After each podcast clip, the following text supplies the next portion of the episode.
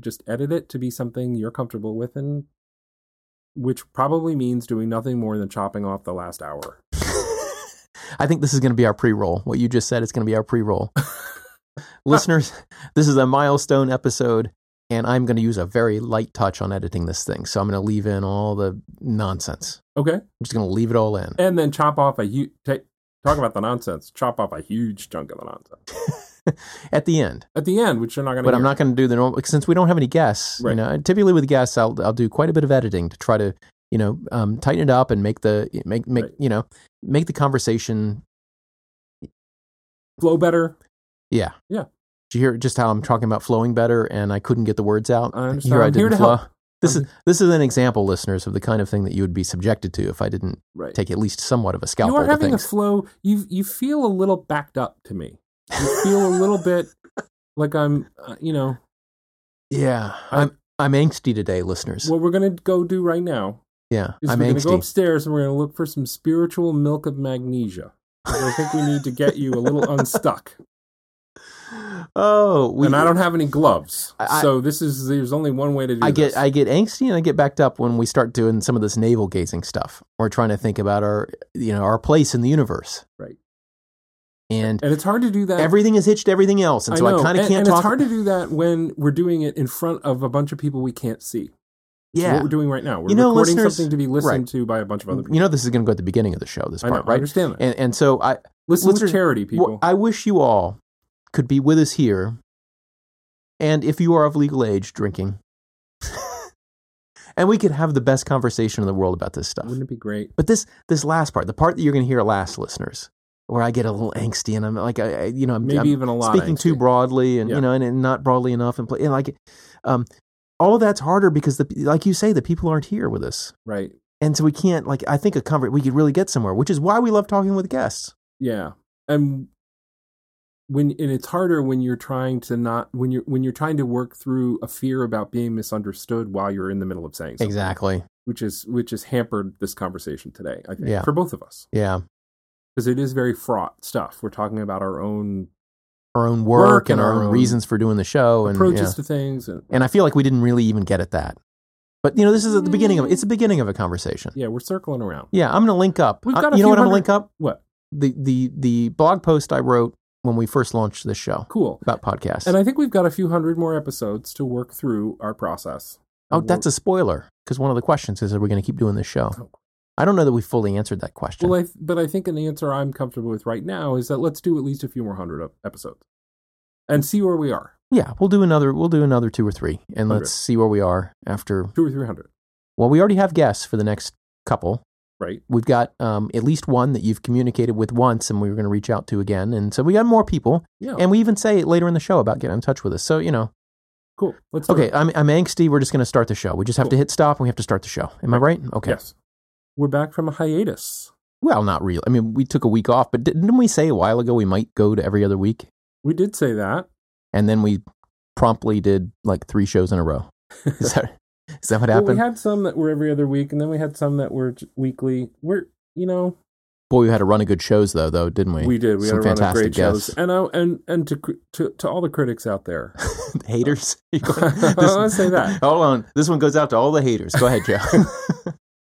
Uh, you know, this this isn't Germany. We're not running a train. Uh, it's not going to be at the same time. Hmm. You know, this is this is a little bit more free flowing and free form. Yeah, this is this is not our this this is not our main job. Is that Well, that's that is true, and that's one of the reasons why it's more free flowing. But I was simply pointing to its inherent character, which is that it is more free flowing. somehow I think that even if this were our main job, you would you would you would still have the same critique, right? You, you make a good point. Is there anything you know you know Joe? Is there anything special about this show today? Uh, gosh, I don't know. Um, maybe maybe the number of the show. Well, I mean, well, for one, we don't have a guest today. This is a just you and me show, a just Joe and Christian show. uh huh. My name's Christian Turner, by the way. My name's Joe Miller. have we ever done that before? I'm not sure. I don't think we've ever done it with first and last names like that, but but we have today. Because today, unlike all other days, today Is is it- episode number 100. Wow. And Now- because we have a base a base 10 number system, This is a huge milestone. It is a huge milestone. Um, I, I'm wondering if it's episode 100 Don't, with. don't. I, I continue to be nagged by the existence of an episode denominated episode zero. Yeah, it was. Th- that's true. That was the origin, That's part of the freeform character of our show. and we are now 100 shows distant from that first show. Ah, I like it. Yeah, I like it. yeah. It's just it's just a metric kind of thing. Like you're not born at one, you're born at zero. Of course, of course. Boom, Yeah. done. Year zero, show zero. Thank start you. things at zero. Do not need to. It will never nag me again. now I know. Now I know the frame of reference for it. Now I understand it. Problem solved. That's what we do on this show. The we show solve, is like a human. It's we organic. we solve problems and we help people, right? this is what the show's about. Now, I, I just, so we are going to do some feedback. I do think we got a topic today. Okay. I guess that will is yet to be seen. I guess Yes. we'll, we That the will listeners unfold. can decide for themselves whether we have a topic for today. Right. Maybe because it's episode 100, we're just going to let it all hang out. Let it flow. Yeah, if it's going, yeah, exactly. Uh, if you're one of the ones who thinks, boy, that show would be decent if they would just cut it down to about 15 minutes and you know have some theme music and have some segments and you yeah, know this is not the episode no, for you. This is probably not the episode. Not that there ever has been an episode for you of right. this show. Not here. Right. Yeah, yeah. Yeah. Go to Germany. Stand at the train station. The- where the trains will run on time. Exactly. Yeah, That's what you're looking for. yeah. Now you're you're making a lot of German references today. I was And- in Germany. I, I, I know. That's, what I wanted I'm to very, get to. It's very fresh in my mind. Do you mind. want to um anything about your trip that's remarkable for the show? Any? That was remarkable for the show. No. I mean, you you you don't, as a rule, you don't love to travel, do you? I don't love it the way you do. Um, You know, That's- the, the that's- idea of traveling or the the fact of travel. You, I, I've had I have had many great, fun, interesting travels. I I enjoy a lot uh, visiting new places. I enjoy a lot uh, spending time with friends and family. That's all Mhm. great. Um, the actual getting from here to there part of it Mhm. can can be anywhere from annoying to you know shoot me now that kind of vibe. So, so it just depends on um you know. this is pro- this is surely the only way that you and I differ, Joe. oh is yeah that- it's the only one i can think of right now. that uh, so you don't stand you don't sit by the window open the window and just stare in amazement as the landscape goes by underneath you no matter how many times you've flown. True um i certainly don't open the window. Those windows don't open. Oh we did this on the last Um, show. Nobody wants to hear this again. You know what i mean. The window shade. Thank you. Yes i don't i i, I, don't open that either. You know you know why people come to the show? For extreme accuracy. Yeah for pedantry. For pedantry. Uh, you- so true do you know a great app for traveling though? If let's this this Ooh. app could distinguish you and me maybe. Okay. So this is an app which is like someone in their in their computer you know Is it really- basement is it actually helpful? Actually it was provided by the uh, funded by the NSF I think. So this is more than just someone in their basement getting an Mm. idea. But it's sure it certainly seems like someone thought to themselves for days what app should I write for Christian? Mm. right? They're thinking boy that that guy needs a little something extra in his life. What am I going to what am I to write for him? And they wrote this app flyover country which is uh it, it's some actually I talked to a friend um two decades ago now like right back when I had this you know I was doing some mountaineering I had this big handheld GPS that we would use with tip and I was thinking how cool would it be if you were on a road trip and you had this GPS unit but hooked up to a computer and it would kind of tell you everything around you right Ooh. and this app kind of does that. So it integrates Wikipedia, some geological data, and some fossil bed data with a map. And you can basically plug in your uh, your point, point of departure and your point of arrival, and it will. And you can put the mode, whether it's by foot or by car or by plane, and it will draw a swath through the through the country or across the ocean, nice and it will show you all the points along there. And in fact, you can download it offline. So when you're flying, you can the GPS will work and you can look out the window and you can kind of, you know, touch on the screen the little W for Wikipedia and you can find out, oh, that's a certain lake, that's a certain river, that's the site of this, that's there's a shipwreck down there. That's very exciting. It's an augmented reality travel app. Yeah, I mean, it's not augmented reality. You don't hold it up to your face and see stuff, but at least you, you know, it's an extension of, you know, Yeah. A, now who's being the pedant? B, that sounds really great. Really fun and interesting. yeah. I didn't think it would come up on the show, but but now that we have you know, now that we are a travel show, that's is that going to be season two of the show? Uh, oh, the boy. second hundred episodes. Second hundred episodes will we could do a great travel podcast because of our different you know for the same the same reasons that certain people love this show you know the fact basically that we argue a lot Yeah. uh I think Although would- at the same time, not really much at all. right you know what i mean Yeah. right yeah yeah there's some bickering and stuff i think that show would really do the same thing don't you whereas with a movie show you couldn't guarantee that we would disagree about each movie Mm, But with travel, you could pretty much agree that you, you could pretty much observe that we would disagree about just about everything, don't you think? could be. Yeah, could be. Okay, this isn't why people promising. tune in. This is, so should we go to the next item? Oh, have we done any items? What's the next item? Do you think there's anything special about episode 100? I mean, does this make you look back and does this make you wistful in a way that 99 did not or No. 101 will not? no. Um, I think 101 would be more special just because it reads the same way backwards as forwards, and I think that's kind of cool when numbers act that way. So 99 was is better to, than 100. 101 is better than 100 in Wait. this respect. So 99 doesn't read the same backwards. Oh, you mean you mean actually if you're in a mirror, not just if you no, reverse no. the it- digits. it- when you go Yeah. when you read it from left to right and right to left, it reads the same. yeah. So yeah. 101 is that way. 99 is that 101 way. has- 88, yeah. 77, 66. Need I 101 has a kind of digit symmetry, but one, uh, 99 has a digit symmetry. You can swap the digits, but 101 actually has mirror symmetry in terms of the symbols. I think that's, That's what you true mean. too. Yeah. Right. Yeah. I was referring sort of the palindrome kind of idea, reading from left to right, reading from right to left. Mm. Yeah. So 88 also. Yeah. Four, 404, 414, 525. Wait, no. These uh, are all Boy, this is. 52125. uh, Believe me, I hate to belabor this anymore, but not why. Well, under under that scheme, You- what's you- wrong with 99? I don't get it. I, I said it was better than 100 and better than 101. Excuse me. 101 and 99 are better than 100 in Yes. this respect. Okay, I thought you were saying 101 is better than 99. I did not say that. Okay. I okay. hope I didn't say that. That's Well- not what I meant. Well, we can roll the tape back. let's play it back. I probably got this one wrong. You know, I'm doing like three things at once over here. I gotta I see focus. I that. gotta focus. Um, what what's next? What do you want to do next? So, do you have any additional thoughts about episode 100? No, do you have any additional thoughts? Just all the congratulations have rolled in. You know, my family's wishing us the best. They bought Really? us. Yeah, they bought us some spe. No, not really. you can No, not you can hear the surprise in my voice. That really would be genuinely shocking if they, No, no. I think my if, if family. they my- displayed anything but indifference. yeah, if we told them, they say, "Are you guys still doing that?"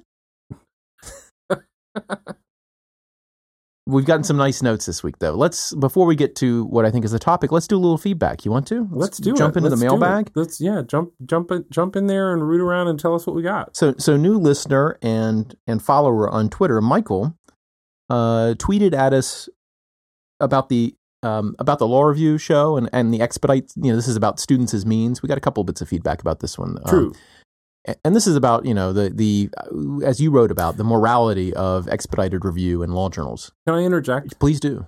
to to mention that one of the things I did while I was away, uh, and that I want to share with people, um, there's this book called uh, "Who Gets What and Why," and it's by Alvin Roth, and it's a 2015 nonfiction book. Alvin Roth is a Nobel laureate in economics. Uh, who specializes in the study of matching markets and so helped design the medical match program. Oh, and, really? a fascinating book written for a non-expert audience, a lay Mhm. audience, all about matching markets. Did you read this? Uh, I did uh, while I was away, and it is, and I read it because I'm trying to think along a few different dimensions more about this law review problem, hmm uh, and uh, and so one of the things I wanted to do was I'd heard about this book. It's quite germane. This matching market question: uh, how to how to how are matching markets designed, and how do they perform, and what are some of their uh, weaknesses, and how can those be addressed? And I, it's it's just a very well constructed book, a well written book, entertaining, informative. I would just commend it to anybody who's interested in reading about that sort of thing. So, uh, Who Gets What and Why, Alvin Roth, 2015. And that's not the last we're going to hear about it because it sounds like it's going to inform what you're going to do. yes. as you, as you dive deeper. You wrote an initial essay, which we talked about on the Right. students as means episode, right? and you're going to have much more to say. Yes, and, and this book does not address what I think is the central the phenomenon that is central to the design of this system, which is that that educators have created this regime for ostensibly educational purposes, and that sets up a, a fiduciary like duty right uh, between law faculty and students, not only at their own institutions, but even more generally, although that's a tricky thing to try to figure out. Um, and, and the Alvin Roth book doesn't address that at all. But it's still fascinating and had some really great and interesting ideas. So I don't think you and I have talked e- even, you know, just in person beyond the show about this idea of fiduciary duty particularly. We've talked a lot about some of these issues.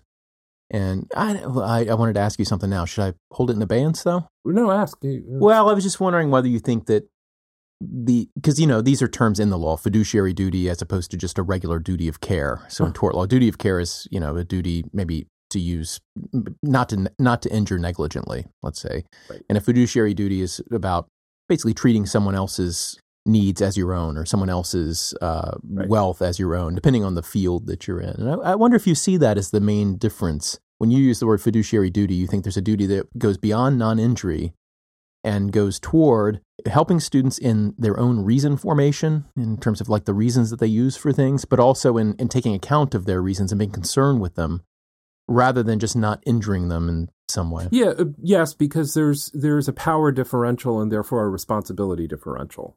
Uh, But there's also like, why do they even sign up for this? Right? I mean, they I almost lost you. Who? Why did who sign up for what? students like why do they even sign up unless we have that special relation to the uh, relationship with them? Right? I mean, that's kind of what they're buying when they come to law school. Right. Uh, but anyway, uh, there's much more to say about this, and that was just an off the cuff, Yeah.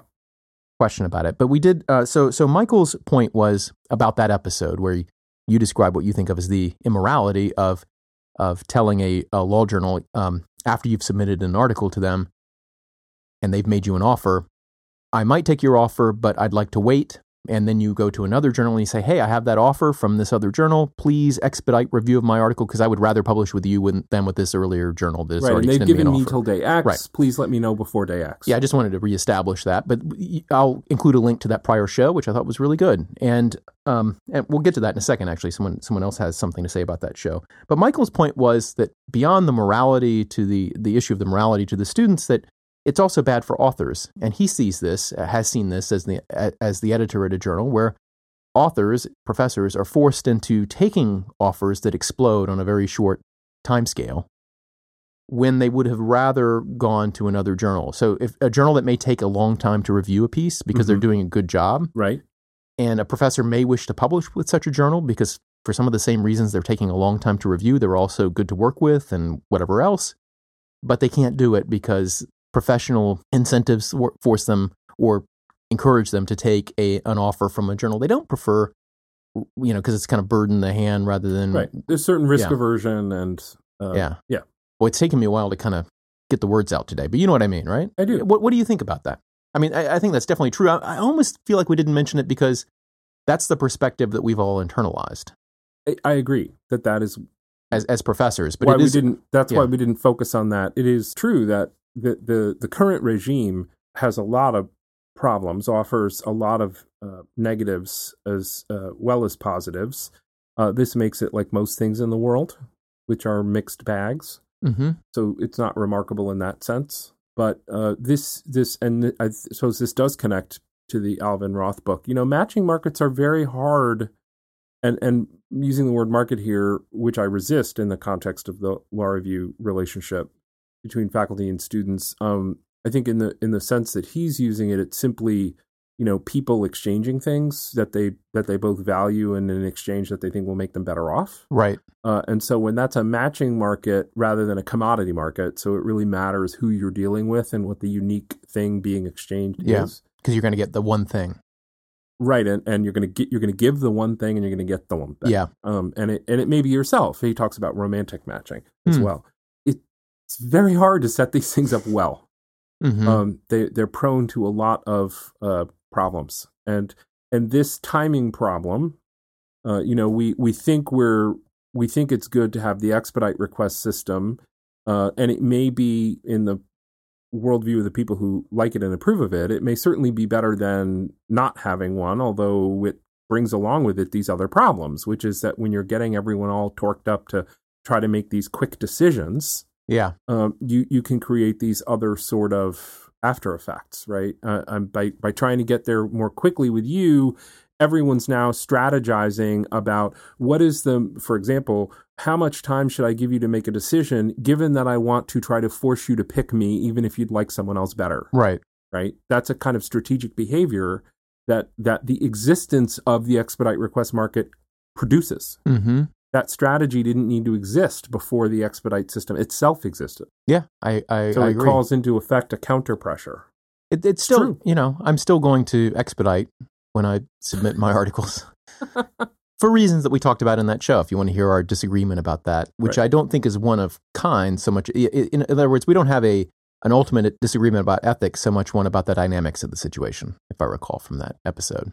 Yeah, and and one thing I was thinking as I read the Roth book is that the morality question, while interesting to me, is is is probably much less important in the bigger picture of thinking about all right, well, if you really want to reconceive this thing from from scratch, right? I think one interesting question to ask is if you were setting this up today, and if you don't go down the road you suggested, which is there are no law reviews, there's just SSRN or its equivalent. Which, which again, does not mean there's not a role for students in scholarship. I mean, I, I would, but let's Right, yeah, but you, yeah. you it'd be something else, right?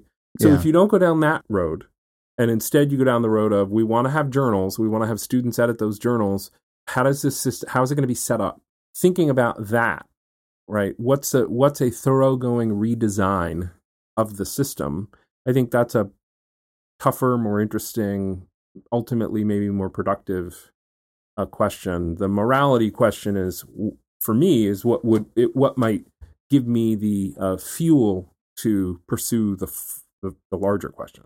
All right, as the business guys say, let's put a pin in that.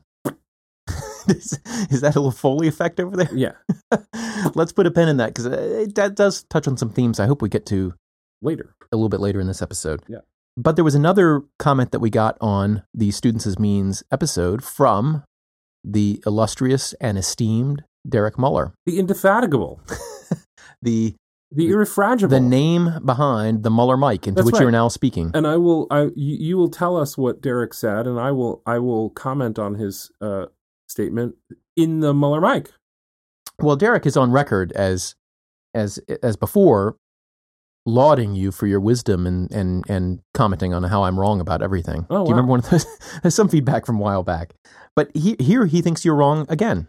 But- Really? But, yeah, in, in the following way. oh, Despite your protestations to the contrary, this audience member really enjoyed the Students as Means podcast. Do you Oh, remember how in that one you kept saying because it was your piece and you kept saying this is so boring, nobody wants to hear it, and everybody wanted to hear about it, Joe.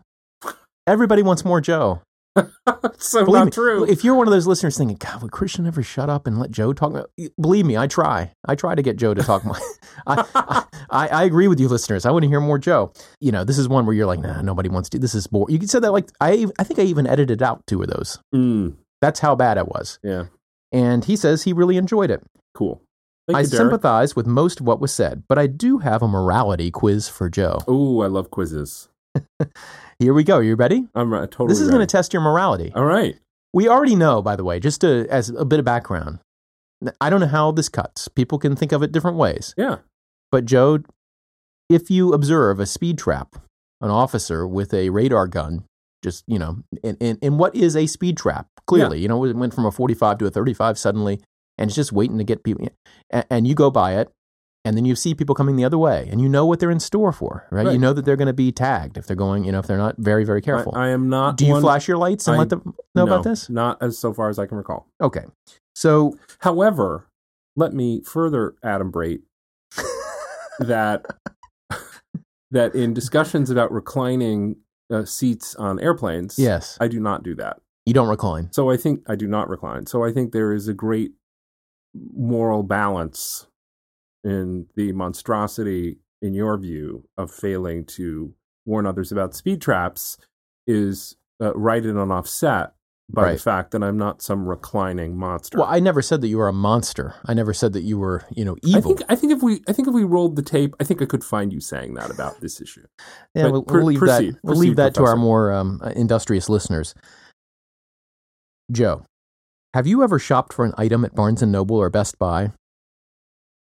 Uh, that's a that's free advertising. I think I'll probably have to cut that out. Yeah, we're buzz marketing. Um, then look to see if the price was cheaper on, and then a famous internet retailer, okay. and purchase the item there on the famous internet retailer. Just checking. So have you ever done that? You know, you go into a store, Yeah. you see they've got some item, you know, high ticket item, low ticket item, I don't care what it is, and you see the price, and you're and you're thinking to yourself, I wonder, I wonder if I get this cheaper online. Right. Um, no in the specific, but certainly yes in the general. I have comparison shopped, maybe not in the precise terms that he asks in his morality quiz. And it's a great quiz. It's a wonderful quiz for how how revealing it is about him.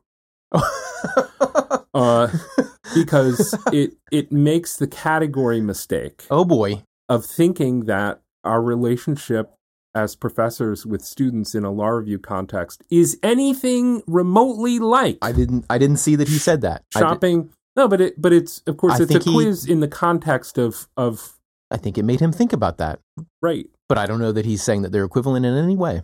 Uh, okay, it's I think he I think he may be implying that they are to the extent that he is. I say with the greatest affection. And he is not. Uh, Just to be clear, he is not. But go ahead, say for what you're going to say. the inestimable, the the the priceless Derek Muller, um, uh, that uh, sure I've comparison shopped, hmm and they couldn't have less to do uh, with my essay. I'm I you know I'm surprised you didn't say that it was crazy and nuts. I mean, all of our you know whether it's me, which you, of course you routinely say that my ideas are nuts, or our best listeners like listener Adam that you went off on that one time when he suggested we. Went off on these are these are totally inaccurate descriptions. If if Derek Muller was on the receiving end of a Joe rant, then that's how you know you really are a member of the oral argument family. uh, I, I've I've done this before. Done I've, what before? I've definitely done this before, where you go in, you know, especially for a, an expensive item. uh, I think the the internet reduces the re- reduces the cost of comparison shopping that you might have done anyway.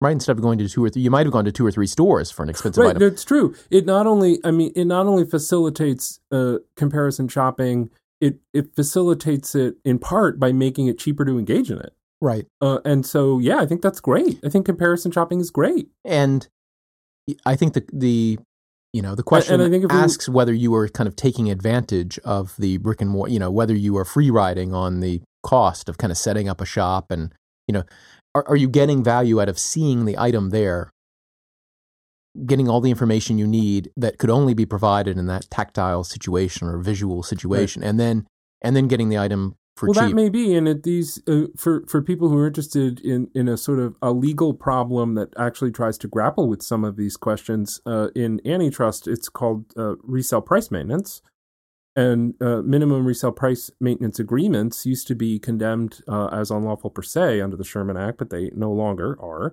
Uh, and there's a case from eh, 2007, uh, something like that, Leegin Creative Leather Products, and where the Supreme Court overturns its Dr. Miles decision from 1911, uh, holding them to be illegal per se, and says no, they're just subject to the rule of reason.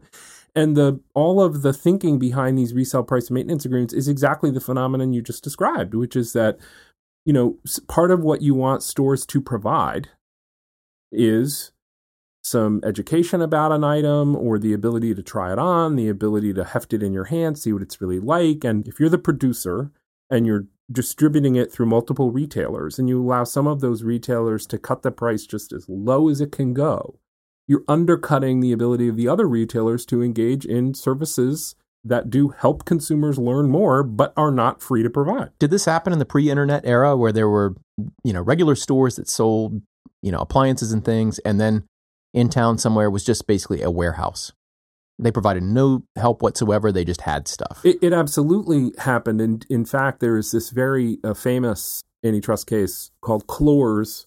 Um, and, and I think it's basically about that fact pattern where you've Mhm. got um, a, a, a sort of a cutthroat cut rate appliance store Yeah. uh, and a department store nearby in town.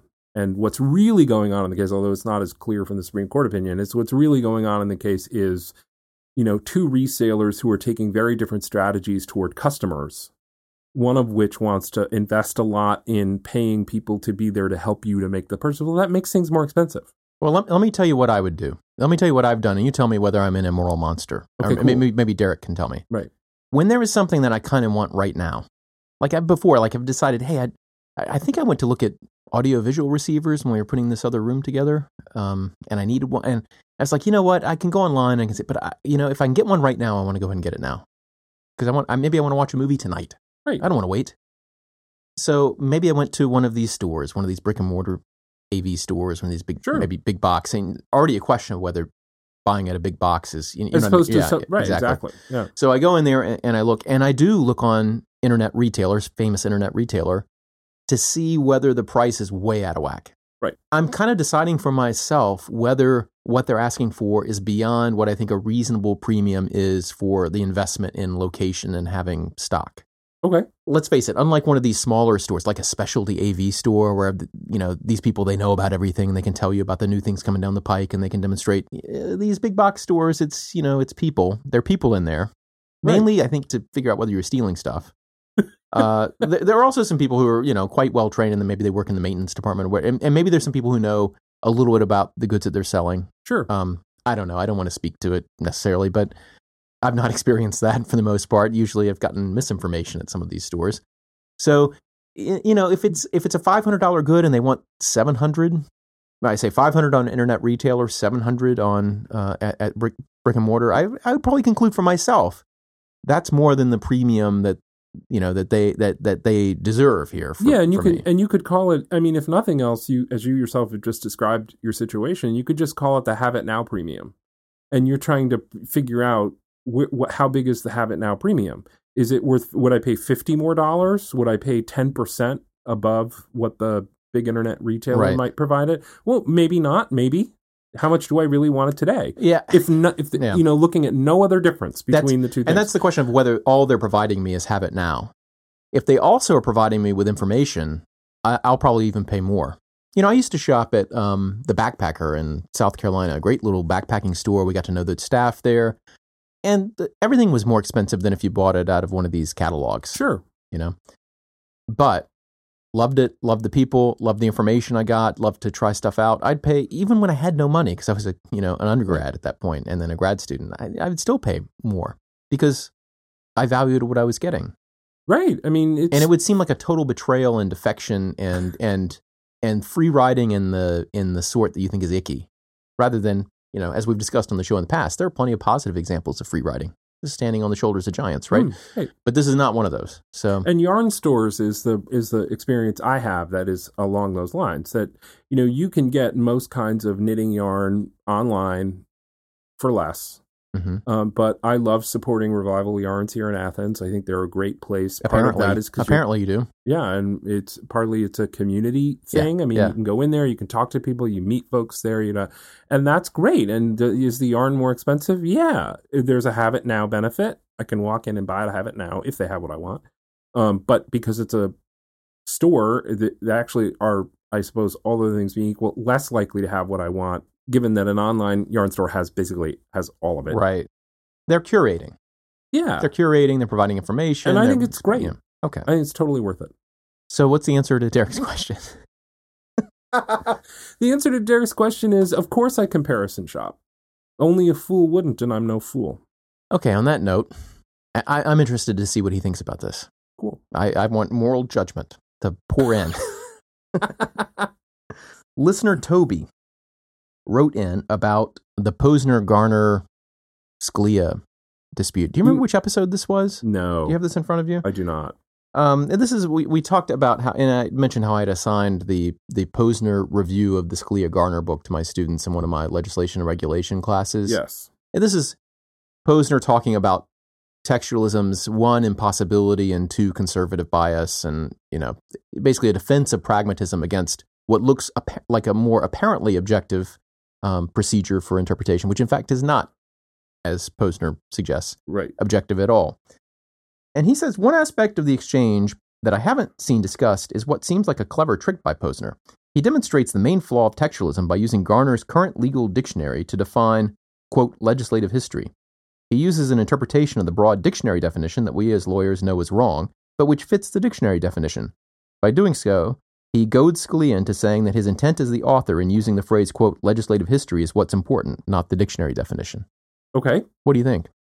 What do I, I, I don't remember that passage actually. I don't. I mean, I don't remember where that that occurred, but it is interesting, right? That it is it is a um, kind of a marksman's shot, right? To use Right. the the words legislative history as your example of how intentionalism is Right. behind everything. And what's what I think is f- really fun about it, as an example, is the frequency with which you will see in judicial opinions judges quoting dictionary definitions about words that are in very common usage, um, and that suggests not that they are looking up a, a word or phrase to learn what it means because they didn't know what it meant, but rather to set up a rhetorical position that takes advantage of something printed in that dictionary.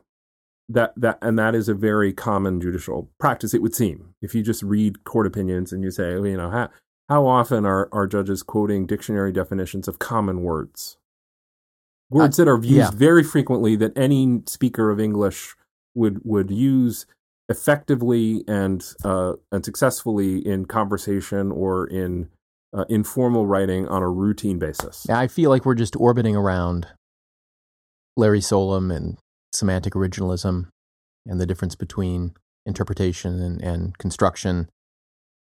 I think that's coming for this show, don't you? Oh yeah, yeah. Well, undoubtedly. I think that's coming, and, and, and, Unquestionably. and so I almost hesitate to say any more. I mean, I've got my own thoughts, part of what I'm writing about now, and and then uh, you know, Larry's obviously written a lot about this.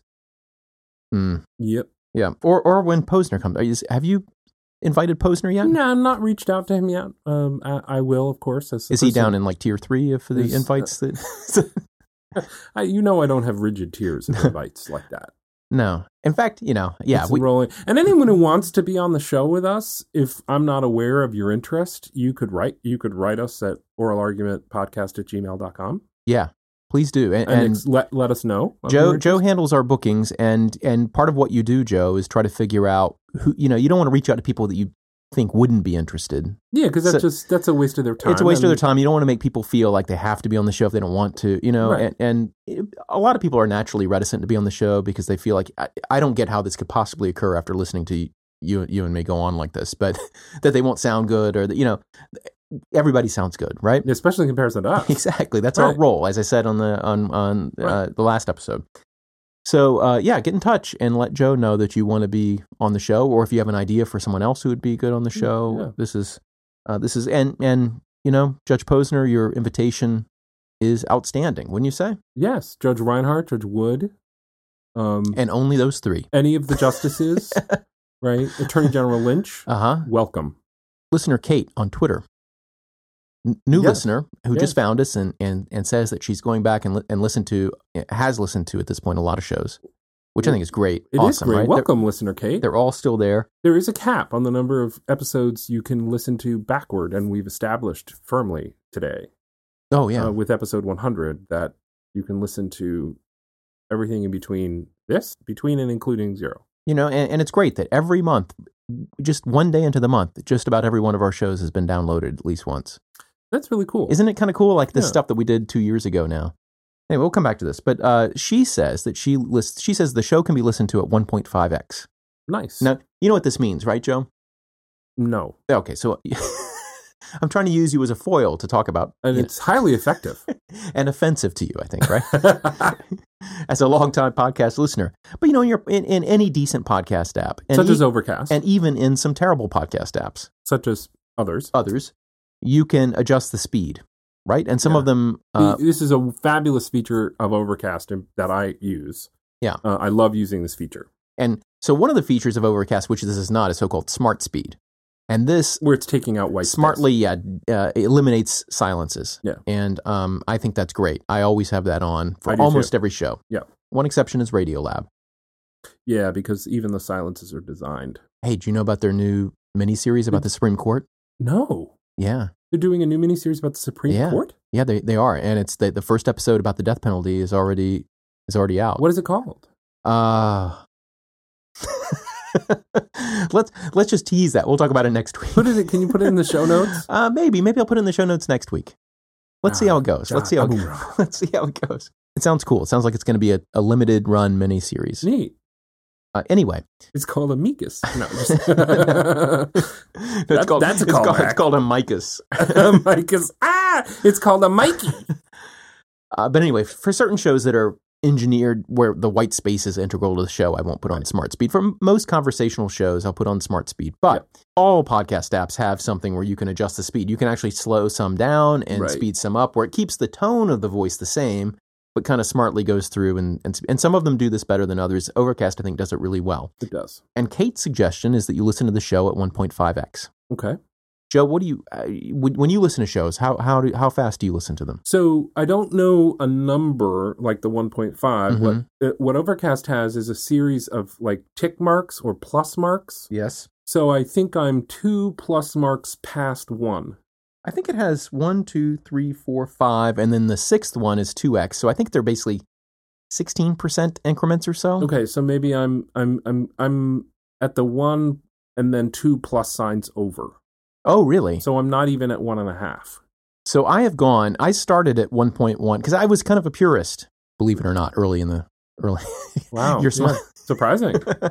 uh, but now I pretty much listen to all podcasts except for a few at two x minus one notch. Okay, yeah, And- I could not handle that at all. Oh, but you can you build up to it, and it just makes everything much better. This is like the frog in the hot water. uh, I've tried to listen to things at higher speeds. yes. I find it very anxiety producing to listen to things at higher speeds. This is a. I, so I don't do it. I will say that I have this mental image of you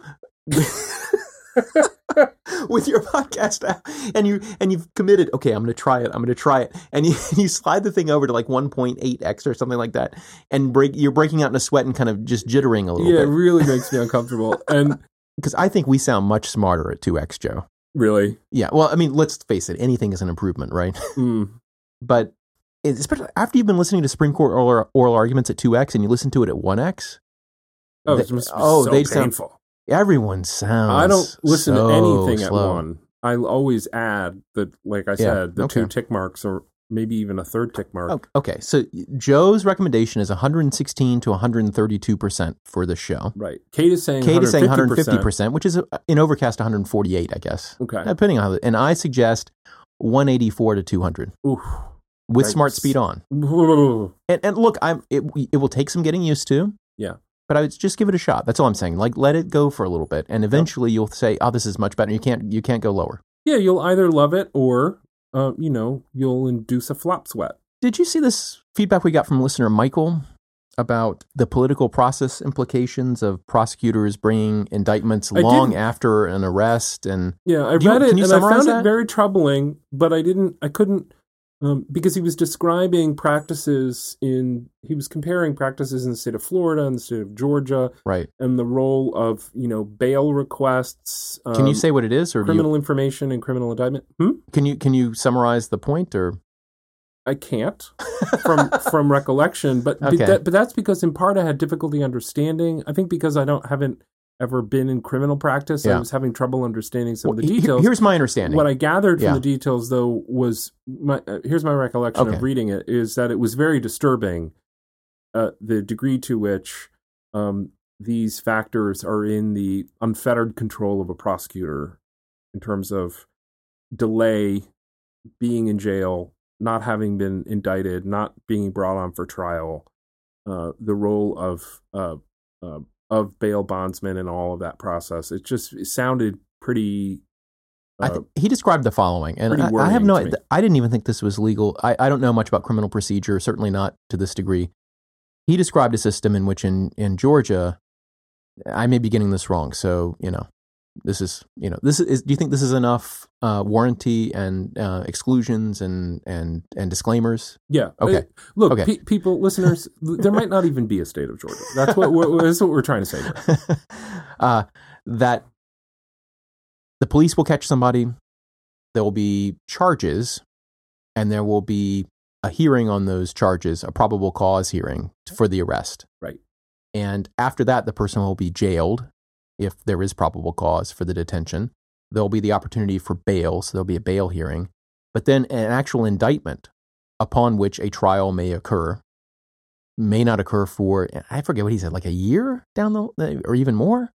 I mean, it was a long time. Yes. Whereas in Florida, he describes a system where the the indictment has to follow within 30 days or or some short period. My memory is 30 days, is what he said. It, does that sound right to you? Yes, And, and it- this is It sounds that's my recollection. and so people who can't afford bail are sitting in jail without a charge. Right. I mean, without an without an indictment.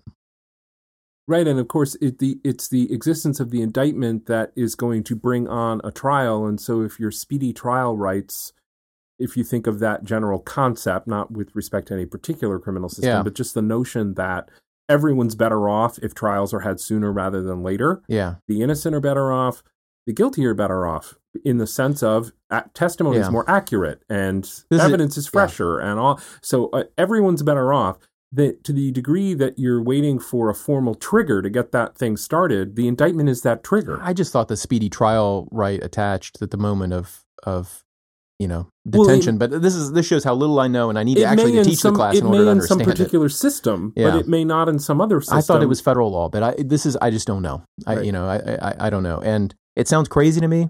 It seems to me that Sounded that speedy trial is a federally guaranteed right, and it should attach the moment you're detained for a charge. And if the indictment is based on that charge, then the speedy trial clock should reach back to the moment of charging rather than indictment. You know, the moment of detention, the moment you are no longer free. Right? That's. Yeah. I- I'm shocked that it doesn't. Um, but again, I, I didn't look back at my like my law school notes to remember how this how this worked, and Right. and this is something that we should do a show on at some point. Mm, You know, the a lot of people are writing these days about the collateral consequences of arrest and not mm, just that's uh, true. not just uh, imprisonment or or Right. conviction, right? And and this seems like another one. You're kind of caught up in a system where you are you can't work, Right. right? You you are losing income. You may be fired. I mean, all you know, all this. The system is more than just question answer question answer in terms of trial, conviction, trial, acquittal. Right? There's more to it than that. Anyway, I think it's the- really interesting. and the discretion of of who has what discretion at these various steps is critically important to understanding how these things play out in real time yeah. and uh, for real people. Yep. So I think it would be a good discussion. Now, we had another listener who specifically requested anonymity, and so I'm not even going to mention this listener's first name, Cool. which is, I take the opportunity to mention that because if you're a listener and you want to write in, but you don't want to even be identified by your first name, Just say you that's, want to be okay. anonymous. that's okay. And we'll just, we'll, we'll just read it. Um, Absolutely. and if you don't want us to read it at all, you can say that. If you, You can. And, and I'm not actually going to, well, I might read from a little portion of this, but uh, th- this, this is a listener who was concerned about um, how things like dress codes for the bar exam and other professional requirements have a culturally exclusive quality to them, Mm, right? That in other words, you have to dress like this, but of course that that uh, that mandate comes from a particular cultural position. Like men have to wear suits, women have to wear this, and so it continues a certain cultural assumption about what people should look, and it may not encompass what people in other cultures wear. right. Uh, and so there's kind of a you might you, might say inherent racism to it, right? Or at least inherent culturalism or hegemony, whatever you want to, however you want to describe it. Yeah, depending on the details of the of the requirement itself. And Yeah. the listener thinks it would be great for us to do a show on the extent to which, as as this listener puts it, the norms of professionalism are maybe unintentionally uh, imposing cultural, sexist, racist kinds of Yeah. norms on on Sort the members. disparate impact idea. Yeah. Now we did do a show on the bar exam, We did. And we talked about dress codes in that episode. and- and specifically the Virginia bar. Right. Which So- I which I took and therefore Yeah. I'm aware of what the dress code was at the time. And so I, I will definitely drop a link to that in the show notes. And I, I, I- I think that was one of our good shows. Yeah. It's one of the we've good had, ones, right? We've had good shows. Yeah, that You that I think is one of My memory is that, my memory is that's one of the good ones. Yeah. Uh, but I, I think the question, to the extent that we didn't get into, I think we can do more with this idea of professionalism. We've talked, we've kind of danced around it before. Yep. I've described it as a little bit creepy. Yeah, it's a word you don't like. It's a word that I don't like, but it's not because I necessarily reject all the all the virtues that people see in professionalization, right. right? And we've talked about this a bit before. Uh, There's, I think there's more to do here. Mhm. I think there's more to do. Okay. So maybe this it. won't be our last show. thanks we're not this. just going to pack it in after today.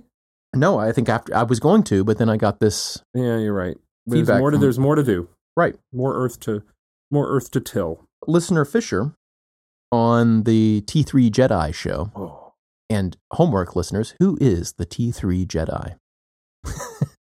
that was our. there's our- only one This was right uh, now. Only one survives. this only was two sh- two shows ago, so this must have been episode ninety eight. And and the, and listener Fisher loved this show. it was a great conversation. it was really great. Uh, Kessler and Pozen on a on a piece that they'd written about meta theory, basically, Yeah. right? And, legal theories working themselves impure. Yeah, and so we got a lot of interest in this, and and and Fisher says, as evidence of how well you sold the article, I'm opting to read it tonight instead of my bar review course homework. Yay! Now, we are not liable for anyone's failure of the bar because they're listening to the show No. or because they're reading things that we've linked. Let me, if you were studying for the bar, Nor should Kessler and Pozen take it amiss uh, that they've been compared to bar materials. um, and, and it doesn't surprise anyone to hear that they are chosen instead of the bar materials. Because virtually anyone would make that choice. But, um, and certainly anyone as smart as Fisher is, based on Fisher's remark, which Yeah. was a really interesting observation. well, he I says thought. something that came to mind when I was listening was that as a particular theory becomes impure, so, and here we're talking about prescriptive legal theories like the theory of cost benefit analysis or the theory of originalism. Right. or one of the theories of originalism. So we're talking about prescriptive legal theories. Uh, that as one of those ideas about how to resolve cases that it becomes impure, and the theory's foundation prin- foundational principles are rendered more obscure, a judge employing that theory is just quote doing law. Like the less pointed a theory becomes, utilizing it becomes more of a judicial style than an interpretive theory. I'm no expert, but it was a very interesting thought to me. Yeah, and I I, I think it was a a really interesting observation, and um, I think it is true that as the as the as theories get impurified in the way that the uh, the Kessler and Pozen piece describes, it it does feel less for for for any jurist who's out there just looking for tools that are helpful for resolving cases and the lawyers who are briefing matters before those judges and they're therefore also looking for materials. The impure theories are probably the ones that feel less freighted or charged with some sort of ideological position. And so, yeah, it just feels more like you're just doing law. You're just talking about some cases, talking about what makes sense, talking about You make pri- it sound more casual, but d- is it more doing law and, and to, to impose another theory here in the Dworkinian Herculean sense, right? So, so Dworkin's Hercules is the one who's able to see all of the principles that have been used to decide all these cases and try to, tries to fit them together in what he calls a way that fits in a way which best justifies the whole, and which I might call a way which is acceptable. Yeah, But I wouldn't. is that the- is that I the don't wanna, I don't want to give the. I don't want to yank in the Hercules thing. I just the chain letter or chain novel Yeah. thing makes is a less vaunted way to maybe say it. Um, Mhm. But, uh, but yeah, it, the the impure state of theory m- makes it easier to weave it in as the next chapter of a thing written by multiple authors. I think. Because you're And- weaving in multiple strands, right? Right. And and the pure theory is a single strand. That's uh, what I, the image I got in my head when I was reading that. So I think that yeah, I think there's a lot to that observation. Let's turn to uh, the final two pieces of feedback, which I think go together, and get to something I want to talk about. Like, you know what I want to talk about, Joe? No, Why do we do this show? you would do the show. You know, what is this? Should we keep doing the show? Is this is this a good thing? Well, let me let me get to two pieces of feedback, which kind of go to, I think they kind of go to our jobs, Mm. you know, and, and what we're trying to do here.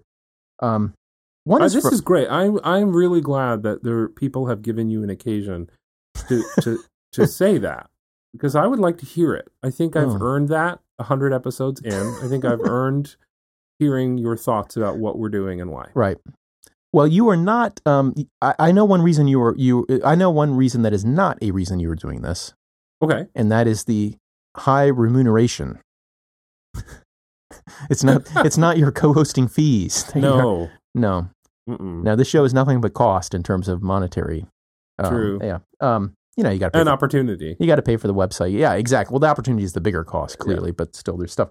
So, two pieces of feedback. One is from uh, Matthew Bodie, The wonderful Professor Matthew Bodie. Yeah, who has uh, sent along the link about the um, is it the St. Louis University podcast that he sent along uh, a link? I think he did send us that at one Yeah. point. Yeah. I think we've linked that up before. But that's not the thing he's pointing No. out this time. He was this time he just the I think that the email and, and I only saw it through Slack when you when you right, dump and the email all into was Slack. title and a link. And I did not write down the title, but I think uh, the title referred to my suggestion on an earlier show. And uh, was it the students as mean? And maybe it was an earlier show.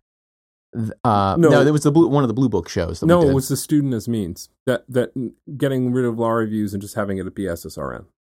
Oh, okay. Um, and, and that sounds too strong because, again, my suggestion was not that students not be involved in the process. It's that we rethink this thing from the ground up and that Yeah, law reviews would be yeah. doing something else. Yeah. and where people would be sharing their scholarship would Yeah. be on SSRN. But- that was what you said, Right. And Matthew sent along the link to this big news now. What is the big news, Joe? The big I'll news is SSRN selling itself to Elsevier, um, which is apparently the Dutch word for you know scholarly publishing Satan.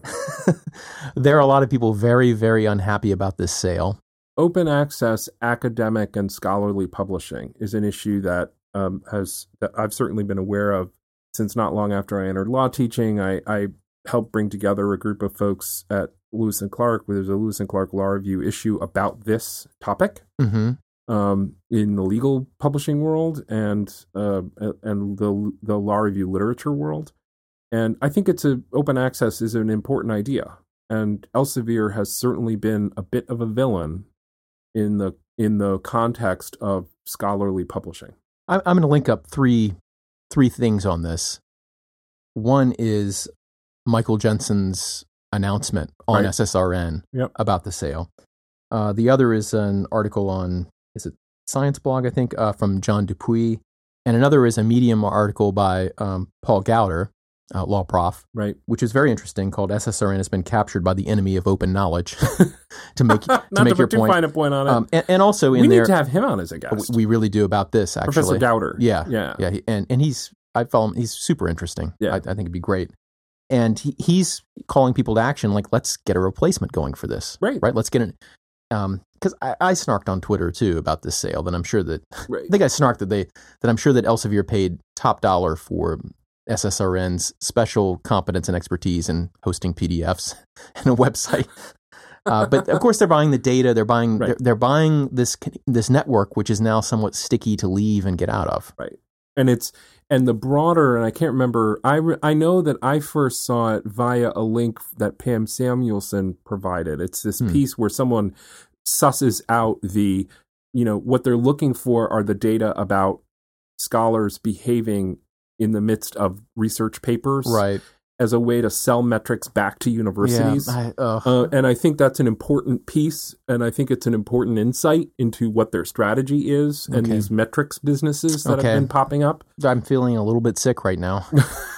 uh, but it's uh, you know I think it's a real thing uh, that's happening, and I and uh, so I think understanding why Elsevier would be interested in acquiring the SSRN platform, even in a context where they do nothing to change it in terms of its basic open character, right? Yeah. You can upload things, you people can download. well, they said this, and I don't have it in front of me from the from the release, but they, they said that nothing would change in the short term. I even think they used the word short term, and that I, I think in in Michael Jensen's uh, announcement of this mentioned that they're they were aligned in terms of open access because they you know SSRN had always been open to the posting of non copyrighted articles. And so these are like pre, you know, th- we are committed to posting working papers that have not Right. been published. which is a, which is a weird conflation of it, it to the to, by calling them uncopyrighted. That's sort of a weird misnomer. Yeah, in, in I- terms he- of I literal copyright. Let me just law, say, I don't. I'm not sure that he, you know, I, I'm not sure they used those terms. They were probably much more careful than I just was. As is, you know, as are most people. Should be clear. uh, but you know what I mean, right? That that we're talking about. Uh, Uh, they are saying that they are happy to host things which are, are are where the copyrights are not owned by other people who would not be happy having them posted at SSRN. Yes. Yeah. And in other words, working papers where the copyright is owned by no one other than the author at the time that they are posted. Sure, And- or or even formally published Well, pieces this where is- the author retains the Th- copyright. But this is a question: Are they is- now going to look through is- these agreements? Because a lot of what's posted on SSRN are final versions of papers. yes, and and where the author owns the copyright to that piece, um, and and that would be spelled out in the author's agreement with the law review that published Mm-hmm. the piece, right? right? um, then th- there's no problem with that any more than there is with the manuscript of course, copy. but I think the SSRN, first of all, does does not review these. Have you ever been asked to provide a contract to No. SSRN? No. Okay, so I think there's actually I, my guess is that there is a fair amount of stuff up on SSRN which is up there in you might say in violation of the agreement. It's I- possible, right? it's of course possible. I do not have that. I do not share your intuition. I think the l- law reviews and authors You think they're almost all non-exclusive licenses? are reasonably clear with each other about Mhm. what is and isn't permitted, and they and the the the things that you will not see there are formally published versions from the law reviews that are powerful enough to insist on and continue t- for their own reasons to insist on receiving the copyright. So And we're it's not just talking about reviews, things we're like talking- Columbia yeah. Law Review, Harvard Law Review, Stanford Law Review. We're also talking about economics uh, papers. I mean, the SSRN is broader than just law. I understand that, but law is what I have experience Yeah. with, and and uh, and so that's what I w- would speak to. I mean, I'm not going found- to speak with. yeah. Uh, I, you know, do they have sociology papers? I, uh, I'm sure they do, and I don't know the first thing about it. I bet there are paper. uh, I'm just saying. I think that it, it's this idea that kind of um, posting things and having free access to things for which there is not formal copyright permission. This again, this notion of property outlaws, right? That that we're stretching the boundaries of copy. That's important. Like it gives some some play in the joints for a, an acceptable system where publishing companies will publish things in books or in journals and they will charge high prices to libraries who are pr- pretty much the only people who pay for these things uh, and and still we can get access instantaneously without complicated subscription agreements and other things like you know i don't know about you but when i'm trying to find an article uh, especially if it's not in law but even if it is in law i'll start with google scholar i'll try to find a pdf version and more often Sure. than not the pdf is well i would say more sometimes it's, it's by these open repositories that a few institutions have Right. i have no idea what the copyright agreements are there oftentimes it's just some random pdf copy that someone has used in a course somewhere that they found Okay. and i'll just download and read that do you not do that um, I have. This is this is your morality quiz number two for the day Uh, I'm. I'm sure I've. I'm sure I have found things that way. Uh, like you, I. I.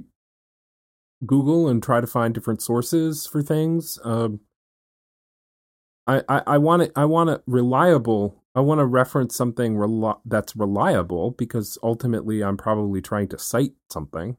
So I, I, I do think it's better to have things from sources where the reliability is sort of built in at a higher uh, higher level. yeah i'm just talking about pdfs that show the actual law review pages Yeah. Yeah.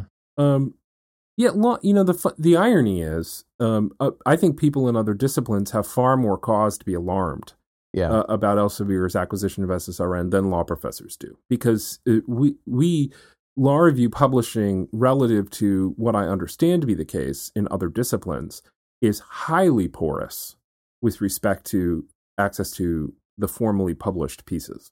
yeah You can the law review the law reviews put them on their own websites.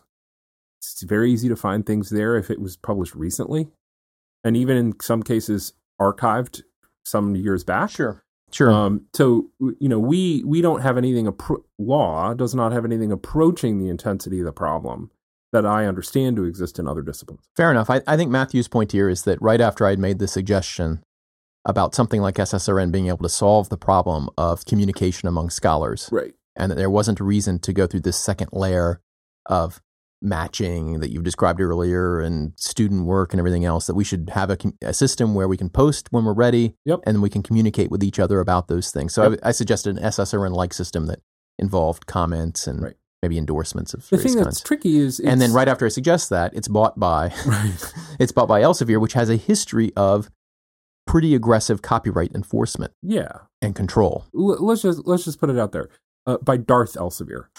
Um, and I have no personal experience with Elsevier. nor do I. Uh, the I don't even know if you pronounce it Elsevier. fair enough. Yeah, Uh, so that shows how little we, you know. Right. Yeah.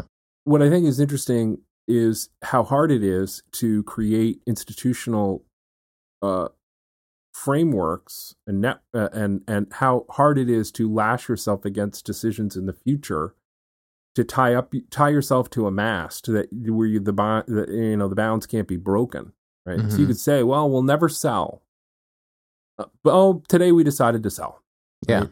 um so things like um, land trust and other models that try to perpetually commit resources uh, uh, to prevent various forms of opportunism. hmm Um, it's really hard. It's a difficult problem Well, to you- solve, and I don't know how SSRN was originally established, but uh, it I don't think it was as a 501c3 with a charter, which would have suggested that this would be contrary to it. But I don't I don't know. I mean, that's the answer seems to be a, a you know a charity, you know, set up to promote open knowledge, who sets up a website which does what we want, which is to store PDFs and maybe Right. host comment threads, right? right. Uh, yeah. And, I- and I think there could be certainly there could be set up an institution, a website with a more permanent uh, commitment, something like a more permanent commitment that would reassure people that this wouldn't happen at some point down the road.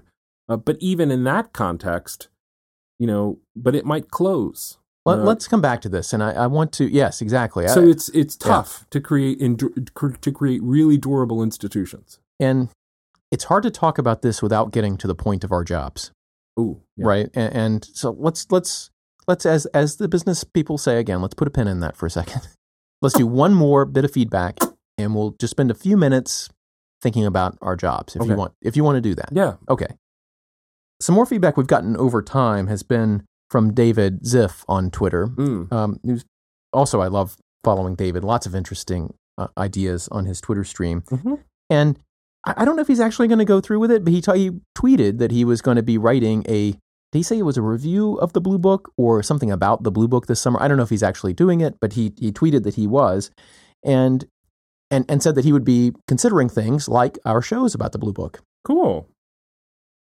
Now, his earlier tweets had emphasized what he saw as very important facets of the Blue Book and, and reasons for its seemingly Byzantine rules and reasons to be uh, skeptical and even just to um, reject my simplifying proposal and the proposals of others like Judge Posner to burn all the copies of the Blue Book.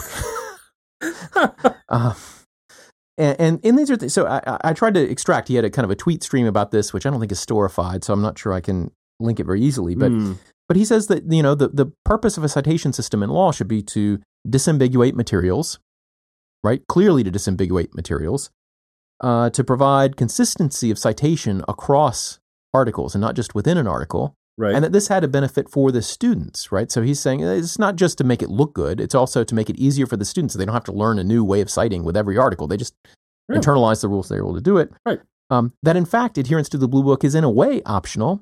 Like you can, you know, if it's not perfectly Blue Book, the students will do it when you send it in. But also, there are other organizations which have their own citation systems, like the United States Supreme Court. So in fact, the Blue Fair Book enough. is not a monopoly. right. And he thinks that rules here rather than standards are better because they lower the cost of decision. Right. So every time I'm thinking about how to cite something, like mi- mine is, you know, I think I said it's like author, comma, title, uh, uh, and then in parentheses, date. And then the whole thing is hyperlinked. Right. And you get link rot eventually. But the point is you have good leads to go on Mm-hmm. right?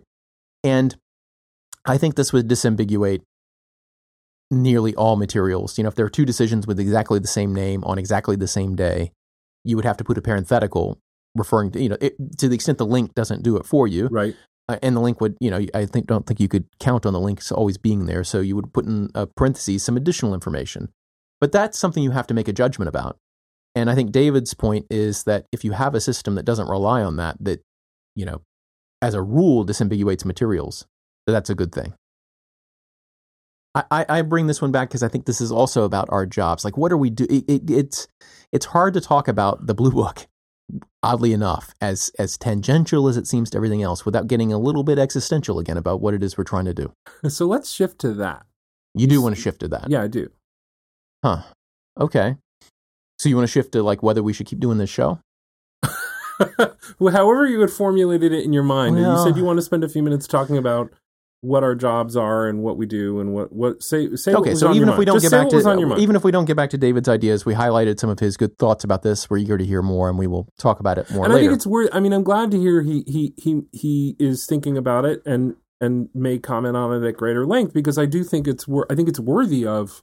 I mean, the the the uh, Sprigman Malamud project of the Indigo book or whatever its Yeah. name now is. Um, I mean, that's worthy. Uh, David's comments would be interesting. I look forward to seeing them. and, and support a system like the Indigo book. There's nothing in here in, in what he said that supported the idea that it should be a monopoly. true. Right? Yeah. Um, your thoughts about how we could streamline things down to an absolute bare bones. That's interesting. The fact that there's a a, a there's a profession wide coordination problem Yeah.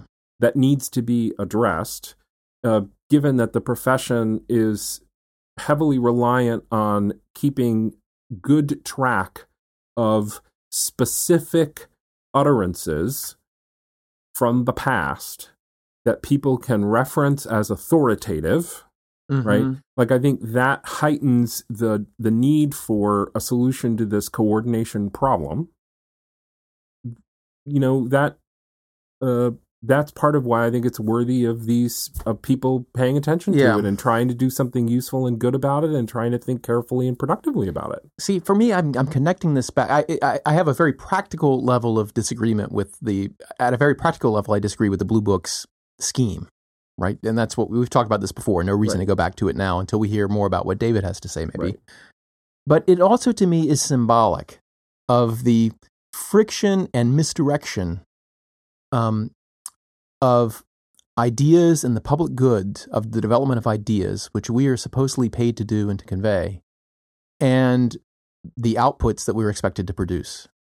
Um, I don't know if I said that right, but that the the blue book is one of those elements that diverts ideas into something else that makes the product of an idea look different than the idea itself, um, and, and obscures it. Right, so the the very like Byzantine nature of the blue book, its formal requirements, the typography, the way that an article looks when it's blue booked, and there's a parenthetical, you know, with a pin cite and all. You know, there's a pin cite and there's a parenthetical, and you've followed all the rules. It has a certain look to it, right? A certain what I would characterize as like ornate heaviness to it, almost, right?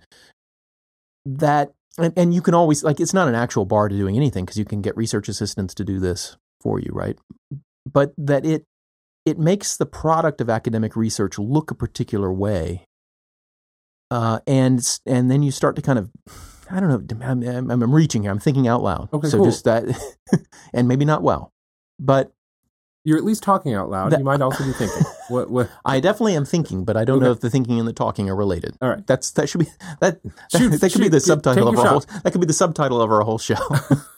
Uh, but that the um the, the products that we produce in in our jobs as as law professors and um and maybe even uh, appellate brief writers right? They have a they are not the same as the ideas that animate those things right? They are embodiments of ideas. And the degree to which rules kind of get in the way of embodying those ideas in a good way, in an efficient way, which allows for a good, clear, constant interaction of ideas. Uh, Darcy agrees. She's Yeah. been snoring this whole time. I don't know if our microphones are picking up her snoring. People may Oh, wonder- Darcy. Uh, I, I think that's a bad thing. In other words, I think the Blue Book is kind of a symbol of the uh, uh, kind of a, a negative professionalization of academic ideas that, Hmm. that gets in the way. And and and one one ways one of the ways that this manifests is the article that has 400 footnotes. That we talked about this before, right? Now Yeah. some of them need it, right? But This- the point is that they all now get it because that's what an academic article, that's what one of our products looks like. It's what people expect it to. part of what I part of the point you're making, part of a dis, part of a quibble I have with it is that I don't think it's the blue book itself, which is simply a system of citation that is responsible. It's the norms in law reviews and among law review editors as they pass on this culture to new members that insists on this sort of hyper citation. Um, the uh, the blue book is not the blue book is a a set of instructions about how to make a citation when you decide to make one. Here's my hypothesis, It- though, it's Joe. it's not about I know, I the know. norms in the law review that say, Right. oh, if we if there's not a footnote at the end of each sentence, I feel Right. a great but you see, pitch of anxiety, and Right. therefore I must insist on. That's not in the blue book. I you see think. what my claim, my my my hypothesis is, and this is my suspicion, is that the blue book, because it is so hyper technical and contains so many pathways and rules, okay. requires a certain expertise to apply. Yes. Students acquire that expertise, Right. right? And they measure the quality of a, of a product that they ship according to its compliance with those rules. In other words, you know, this is the same. This is a variation on the idea that if you Yeah, measure something, you change the, it. The degree of compliance is different from the quantity of complying I agree. But items. what I'm saying though is I, I think that the expertise required with this Byzantine system i- is is so high and takes so much input in terms of labor Yeah. that it becomes in the mind of the editors the more important part. I think that's there's and then clearly- because we are appealing to those people, we, I agree. There's clearly a connection there, and the Yeah. fact that the fact that's that all I'm claiming is there is a th- there's a connection. connection there. I agree, and the fact that law reviews are not competing with one another on on this dimension, I think is a is could be taken to be evidence of the strength of that connection. Yeah. Right. They don't view this as a way they could distinguish themselves from one another. right. and you might think they might think that if they were not bound in in some way that makes it impossible for them to see above the horizon Right. that why aren't they rethinking that um, so I f- that's totally fair point uh, it's to me it's uh, you're you're kind of reminding me of it. it in a way it's like the argument against a standing army if you if you have a standing army people are going to want to use it right Right. Yeah. if i've le- if i've developed this expertise what the heck did i do that for hmm if it wasn't something we all really needed to use and use a lot. Right. So you need more footnotes. The compliance of which I can test and improve and insist upon, right? That's all fair, I think. And, and would would radically simplifying or even somewhat simplifying the blue book have the effect of relieving some of that hyper footnoting in the law reviews. It might. It of course it might be too late for that, right? This is It's never too might- late. this might be a deformation of the body that can't be undone, right? There, when you bend an iron pipe and you let it go, it doesn't spring back to where it was before, so you're not pushing on it anymore. But So we don't know whether this is a thing that could flow backward. Maybe it could. Well, so Be interesting to find out. yeah, out. I mean, I I have a sense that uh, that there is this. hmm. Can I make one last observation? One of our good shows. One of our good shows was Heart of Darkness. This is an early show about the rankings. Mm, You remember this? I do. Well, go ahead and make your point. it's an interesting counter an, an interesting fact that that is that judicial opinions don't have this problem hmm and they exist in the same world as the blue book and they exist with some of the same people which is to say young lawyers who probably weren't that long ago on those law review editorial boards In many instances right? Yeah. um, but of course there's a whole other set of pressures. And those pressures are coming from the judge or judges who are in who are presiding over among other things the production of those judicial opinions. And and those haven't become 500 footnote laden pieces of writing. They can be three pages to three hundred pages, depending on the needs of the case. And whether they are 3 or 300 i think they contain fairly minimal complexity citations right? There there are case names there are some journal article names there are some statutory citations. Uh it's it's not it they aren't filled with the the sort of high baroque. It's another thing it's been uh, having just seen several churches and cathedrals uh, in Germany, Austria, and Hungary. Um, I can tell you uh, what Rococo really looks like, Yeah. uh, and what it what Rococo it, it law review footnotes are definitely Rococo. Uh, judicial opinions are not, Yeah. and, and they exist in the same citation system. I think that's interesting. Some An are better. Some are better written than others. It's an interesting yeah. contrast. They don't judicial opinions. I'm I'm speaking with respect to citations in particular. Yeah, no. They in a way they don't have buyers, right? Um, they, you know, a, a judge who is ambitious and wants to be elevated to an appeals court or the Supreme Court or you know up the chain in the state courts. I suppose there are buyers, and I suppose there are buyers to the extent you're trying to convince your colleagues. There are buyers to the extent you're trying to insulate what you're doing from review. And a judge may have an internal sense of an obligation to the state and to the people and to the litigants to write an excellent opinion. So Mhm. I, I don't mean to suggest that there are no incentives for a judge, but there aren't buyers in the same way. There's not uh, there's not as direct a sense of transaction with a judicial opinion as there is with an article, right? Well, I mean, to me, the real difference is simply who the the what you described was a world in which the students are both the ones investing in in mastering the blue book and they're the ones making decisions about what needs to be in the piece. Right. Right? That isn't true in the exactly I, I, agree with you completely. I'm just kind of trying to think through some other incentives and i and, and that was my original point right that it's the conjunction of those the very close cognitive conjunction of blue booking and piece review you know right. they always go together that that shapes one's taste about what what an article should look like. Because yes. you know if you you're coming in for a year, you've only been doing this for a little bit, and you're like, I, you know, the one thing I don't want to do is completely um, uh, uh, take a nosedive with this law journal I've now been given the keys to, right? Right. So, and, and if you if you've had experience with other citation systems, the the um, the one I experienced in psychology before going to law school, um, uh, the uh, and I the, the I can't remember the formal name now, um, but uh, the uh, don't I'm worry, sure... I'll, I'll, retcon it. Hmm? I'll retcon it. Don't worry. Cool. Uh, I'm sure the m- medical, like scholarship in the medical sciences and and medicine, ha- probably has a different system, and you know, so there are other systems.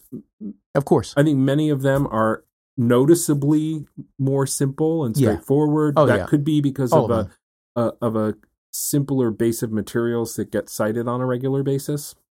Yeah. So they so they haven't had to develop the kind of sophistication, the transnational stuff that we have. I mean, like we we mentioned this on an earlier show, right? A lot of what the right. typography signals and everything else is like how to find something in a physical library, right? Yeah, and and uh, the point I was trying to make is simply that that uh, if you've been exposed to those other systems, the the notion that the blue book could be radically simplified and still very much serve a, a useful and helpful function it is that's very much a live idea. It is not hard to reach the conclusion that yeah. you could simplify it, and even not simplifying it to your blue line proposal, but something in between where it is now and that. It could be a lot simpler, still do great work for right. the legal profession and the legal scholarship system, uh, and maybe have less of this pressure towards silliness that you've been describing. Yeah, that's but that's the and that's where I wanted to end the show. Uh, that's where I wanted to get with to yeah, get to on the show today. This, idea yet about well, you know, we I, I don't know if you know this about me, Joe, but I I tend to carry around a little bit of existential angst. Okay. Have you noticed this about me?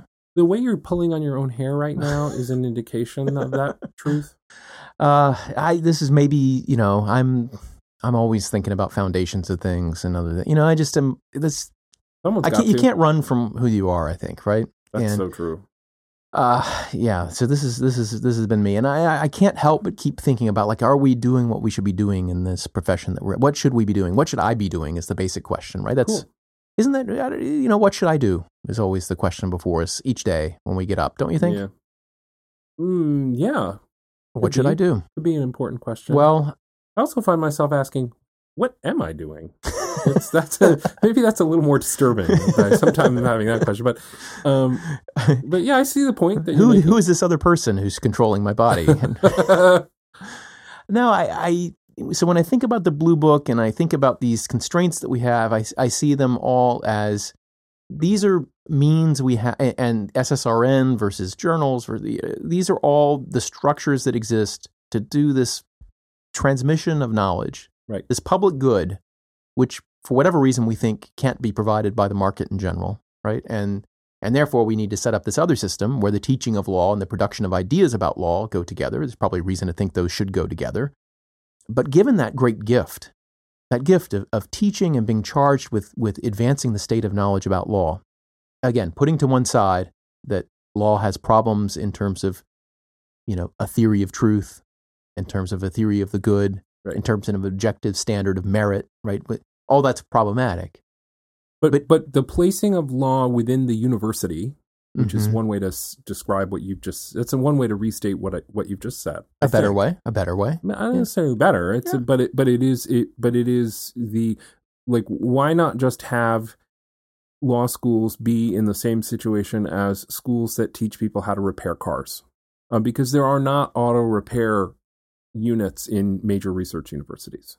Um, but there are law schools in major research universities. So it seems to be the production and transmission of knowledge of a durable type uh, in durable styles seems to be Mm-hmm. integral to the way we've arranged legal education and legal the legal scholarly pursuit. Right. Right. So we put law in the university And one thing that you as of the late yeah. 1800s. And one thing that you see very clearly, you know, as you know from my modern American legal theory class, and anyone who's taught any course which surveys a, any length of time, is that ideas about the right way to proceed change radically. Think back to our, you know, Kessler and Pozen episode two, right? Peop people's ideas about the right ways to resolve what it is we should do change radically over time. True. And you know, there's a question about whether we're just cycling through things or whether we're actually making some progress, whether we're being kind of overly teleological when we suggest that we are advancing in some. You know, I'm not forget all that for a second. I'm just Okay. trying to think of you know, given that we are charged with with providing this public good, right? How should we do it? So this goes back to why this show. I think. Hmm. Right.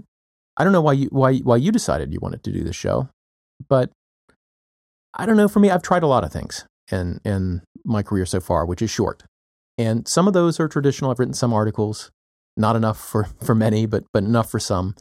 And you know, I've got a couple more. I've, I've you know that are coming out, but I think that. Um, but I've also, you know, I've written software which allows you to make textbooks, right, and for people to share. I've and that didn't really succeed in the sense that like, not everybody's using it. Um, uh, almost, nobody's using it, right? Uh, uh, but I think it's the right way to go, right? That the idea that that textbooks are like playlists, right, and that we should be exchanging materials and building our own personal playlist, right?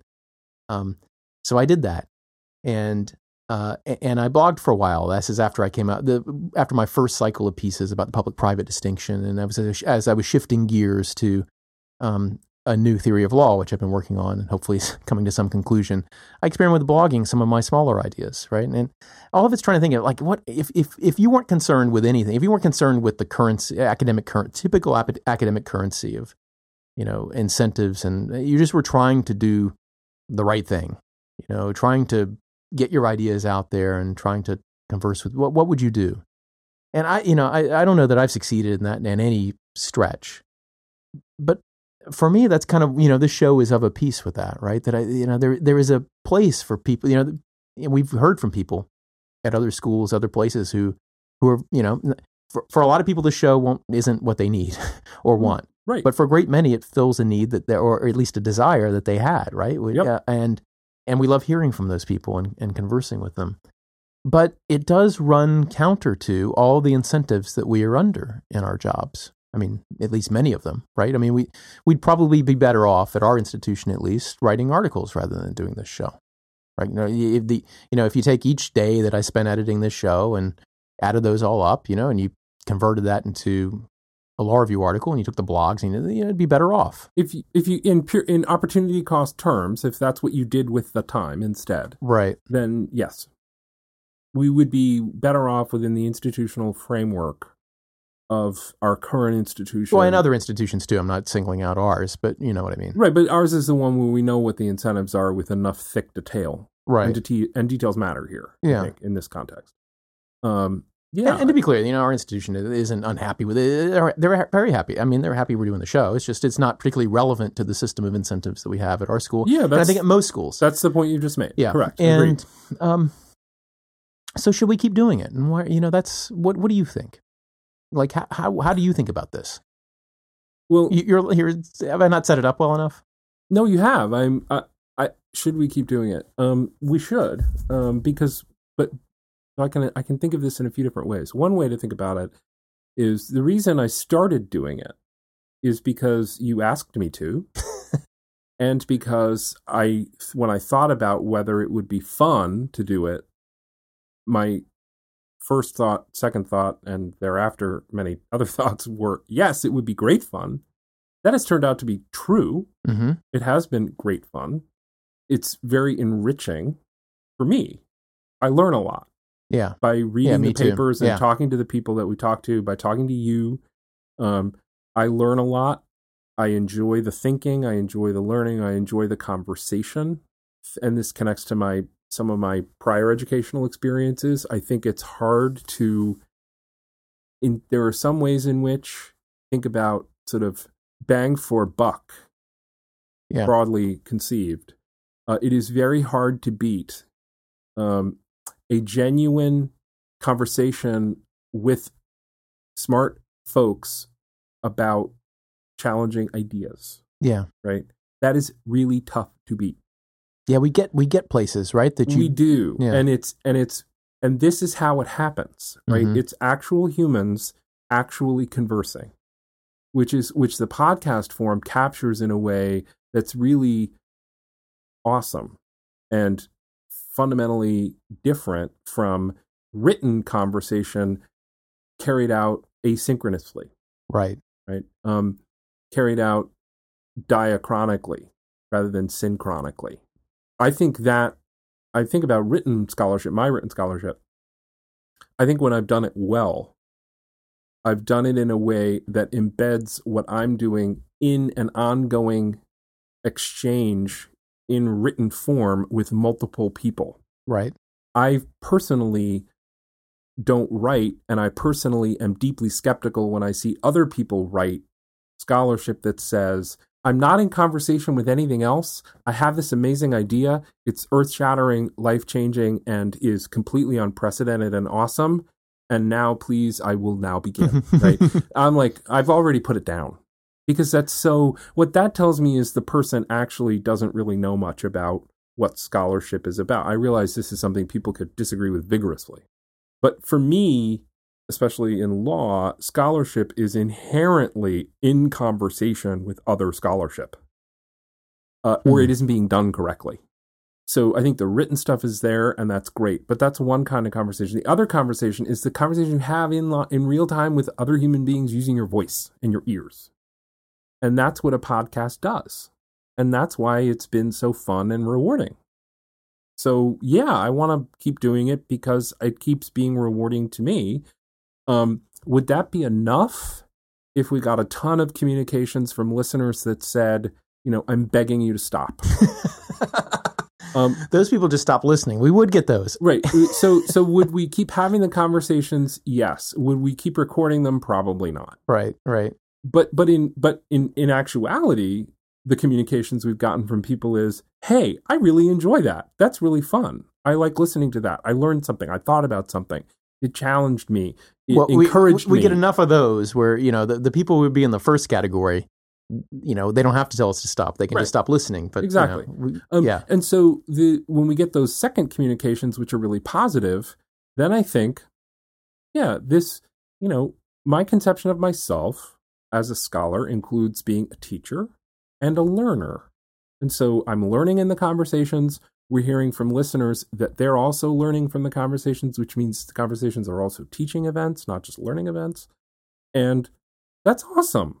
Yeah, when I think about the diversity of things that I do, whether it's teaching or it's producing materials for the courses that I teach, or it's the show or it's the writing, I think about you know there are different kind of different ideas fit into different boxes. And I love the conversation on this show. I love being able to read other people's papers and and take a deep dive on those and, Yeah. and get to places that no like because we're all different people where, where none of us would have gotten about- alone. to talk to them about those papers we're also putting those papers out into into conversation in the written form with the verbal form which is why i think people are are delighted to be our guests and I think because they yeah. enjoy talking to us about their stuff whether it's jessica Owley's paper on the land trusts and how they actually perform or the theory piece we did the other day with uh, kessler and Pozen or Lisa Heinzerling's paper about these recent Supreme Court cases. I mean, this is we're talking with people who are engaged in this enterprise, and it's deepening and and layering the communication. And and yeah, and, and the conversations we have are better because there are papers. Uh, they could be blog posts. We could do some of those. We could do shows about people who've written books or with people who've written books. Right. It, it's funny though because you know part of what drives me to do this is I just think that there are some ideas which are best in this format, and there's some ideas which are better in a blog format. When I, you know, the things that I'm writing now, which are, have taken a while to get where they where they are, and the things that I wrote before, which again, you know, it was like I wrote something. It took a couple of years to get through an idea and kind of keep hashing at it. And people kept telling me this won't work. and Right. finally, I push it through. And, and, you know, for me, those are like, you know, big original ideas. If I have, now, they may not be right and they may not be everybody's cup of tea, but I'm thinking like, what, what is it that I'm thinking about this world of, of, you know, whether this particular slice of legal thought, this particular slice of the world, this particular way of people are thinking about this problem. I know that I have some thoughts about that. You know, I'm thinking of making judgments about it. What is different about how I am making those judgments than when I hear other people talking about how they make those judgments, right? Mhm. And how they think about it. And what I'm trying to do is to think about explaining as best as I can how my brain is thinking about this issue. And if I have an idea which I think is substantially different enough than the way others are thinking about it, that to me is the place to write the 70 page article. Hmm or you know or even the book if it's if it's of that magnitude. Where but i feel like all the incentives are toward making the 70 page article out of the small idea right? Out of the conversation which could occur like this or the blog post. Do you know what i mean? I do. and and that worries me. You know i just think that you know all, all the incentives and this connects with the rankings which is why i said we did this show heart of darkness Right. Right. all the incentives are to get people to push lots of stuff out Right. and here I'm speaking generally in the legal academy, right? And Yes. uh, that you look better as a scholar if you pushed a lot out. And part of that is a concern with sloth, right? You don't, you know, because of the way tenure works and everything else, you do need to worry. But there, there's a cost of worrying about sloth. and there's part- a cost of measuring this stuff in this way because you change it.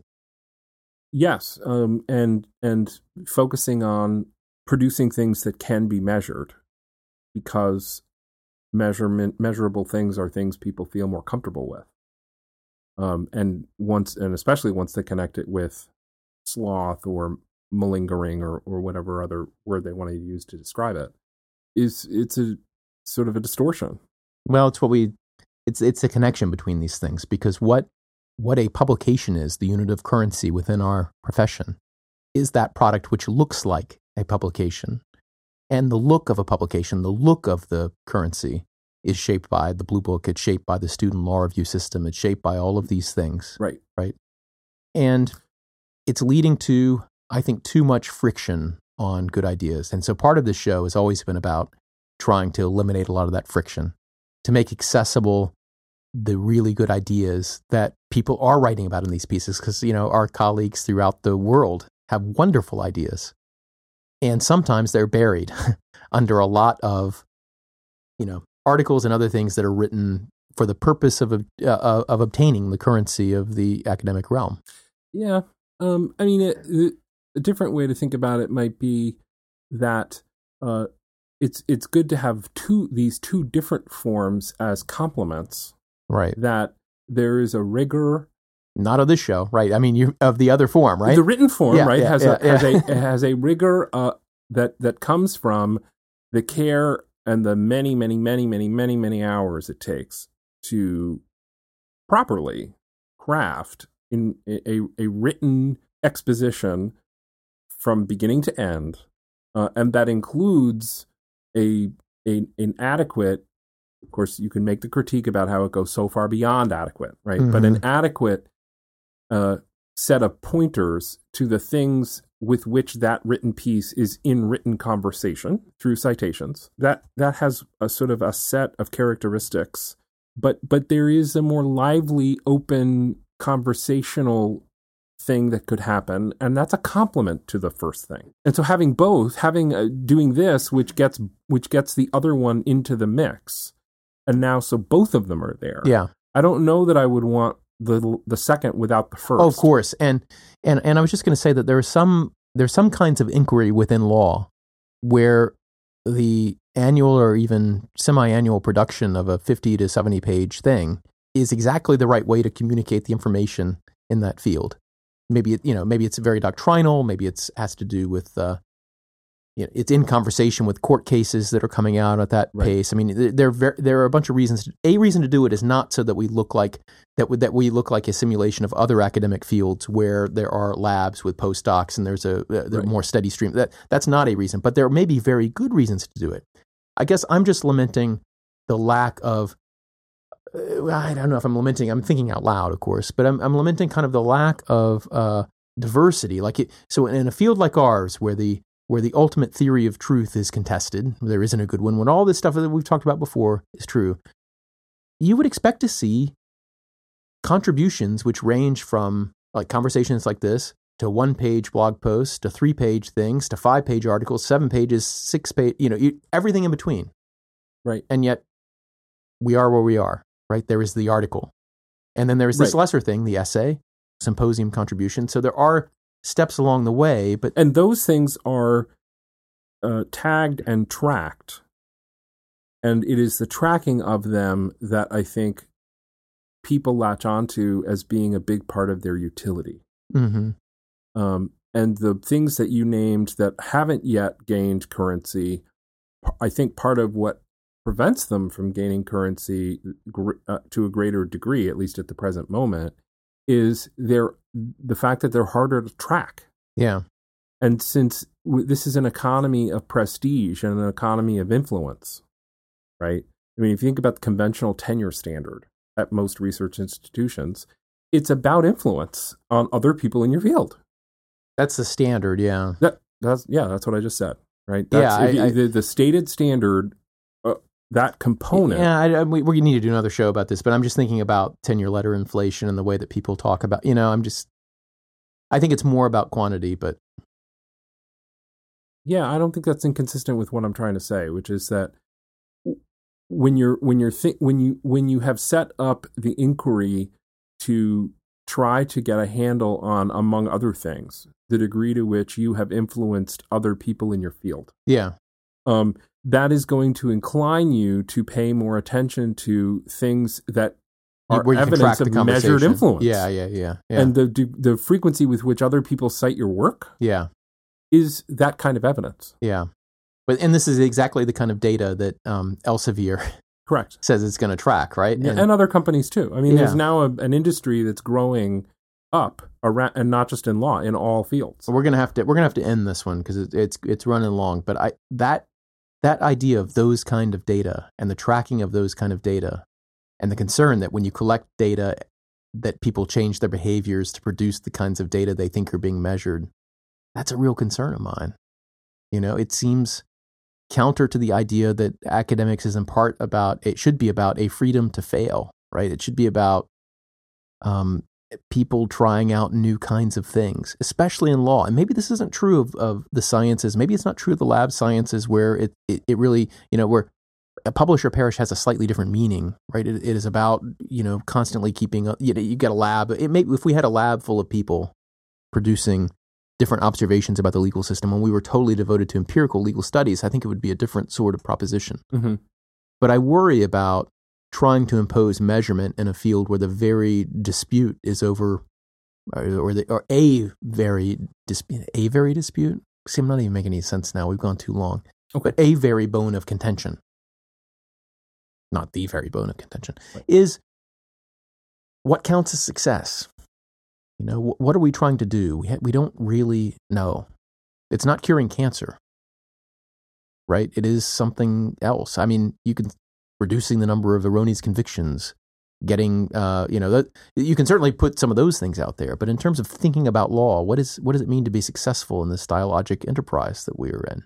What what should we be encouraging, and should we be encouraging people to do a particular kind of thing? I don't know.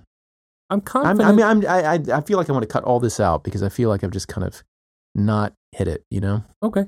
Uh, I'm confident that we should be encouraging people who are law professors in a university context to include in their repertoire of, of scholarly behaviors um, producing written work that can endure for a substantial amount of time. Uh, in part because we we have such great difficulty in assessing the degree to which an idea will be of some meaning and use to others um, ever. Yeah. Uh, and so you at very at the very least you want to get on your side uh, time. Yeah. And the way to put time on your side is to write stuff down. Mm-hmm. Um, so I think I, I'm very confident of that. That mm-hmm. that law professors, because they're in the university, uh, need to engage in written work. Um, now, how much of it? How much of it relative to the other work that they do? Um, you know, the the the certainty of the positive influence we can have is in the minds of our actual students who are in front of us day in This day was out, Scalia's point. right? This was Scalia's those are the people yeah. who we know to a moral certainty we are affecting right. because they're right in front of us Yeah. and we're in that live conversation with them as human beings um, and so part of the weighing of the written work versus the conversational work of teaching, in my mind, relates to the difference between a possibility and a certainty. The written stuff is about a possibility. Yeah. Um, it's an important possibility. It's a possibility that is all that is entirely wrapped up with the presence of the law school in the university. Mm-hmm. Um, but but the educational one is not a possibility; it's a certainty, mm-hmm. uh, and that means a lot to me personally. Yeah. Uh, in terms of both of these things being really important. Yeah, I, I, I couldn't agree more. I couldn't agree more. And I think that the the angst I'm having is over what kind of writing and how are we where is that writing energy being put? You know, and what what's affecting the motivation to write. I'm I'm a big believer in in the personal motivations ultimately affecting to a great deal the quality of the work. Food for thought. Should we even ship this? Yeah. Oh yeah. Yeah, I, I like I said, I haven't, I haven't, should have written something down. Speaking of writing, I feel like I could write this down much An better than I can say it because part of it is that I'm trying to, you know, I, I just feel like I'm trying to avoid being. Uh, it's so easy to overspeak with this. Yes. You know what I mean? It's like easy to overgeneralize, and and I, you know, I'm I'm all I'm really trying to say is like let a thousand flowers bloom, basically, right? But but like if you're a professor, let it bloom for the right reasons. Like just try to try to ha- find vehicles for other people to understand your you know unique perceptions of this activity we're all trying to do together. Right? That's what it's all about. We're trying to help each other see things from our unique points of view. And recording those and writing is a great way to do it as you say, Yeah. right? But but that's what you're trying to do. That's the purpose of the writing right? Is to is, is to make a record of your brain the unique state of your brain. And some people are able to do that with such you know poetry and with such uh um and with such in, you know endurance over time. Um i just i wish people were freer to do that. You don't have to write a particular kind of thing. Yeah, I mean, you say that, but I, I think you mean it within the within the fr- within a within a, a, a pretty within a frame within a well known frame. i mean when i, I, wri- yeah I, I think if you know what what would it be like to just to be very pragmatic about it, right? What would it be like to be sitting in a meeting where you're talking about a tenure case for a colleague, uh, and one of the pieces in the file that the candidate wants to rely on heavily um, is a book of sonnets that they wrote um, about various legal topics and legal cases that were important to them. hmm Um, I would find that hard to grapple with uh, because it's so outside the box. And I don't have anything more to say about it right now, other than that I would find it very hard to grapple with. is it because it would be hard for you to understand the ideas in it Well, uh, I don't know whether I, I could. Let me. Uh, I'll. I'll uh, I would read them. I would try. yeah Um, but but no, I think part of what's so w- would be hard to grapple with it is because I don't know how to fit it within the ecosystem that the conventional stuff fits within, which I understand, even as I denounce some aspects of it. Um, the essay about the immorality of seeking expedited review being an example.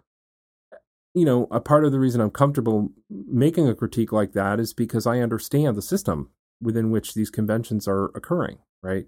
The book of sonnets i would find it very hard to just comprehend what's happening like well, wait a minute am i having a dream Or why are we talking about a book of sonnets I, the more you say that, the more I want to read this book. But uh, the, the Right, key for me, the key for me would be like whether you can find the ideas in it, right? And and maybe those ideas are best expressed in sonnet form, Maybe or at least are. the person believes they are best expressed in that form, and which there is an audience. taken which in a Yeah. university community ought to be taken very seriously yeah, the fact that the person felt like this was the best form within Right. which to express and them you look at and- tenure letters to see whether other, you know, that they can be unreliable. It- Right. I think the point is that you know we, we have the blessing of a dis, of being in a discipline that is not yet so specialized that we can't understand each other's work. Right. And it is totally within our competence to find the ideas in a work. Yes. Sometimes we have to rely on specialists to tell us whether these ideas are original, because we've not read the entire literature in that particular field. But we can at least find the ideas in those things, and that's what you know.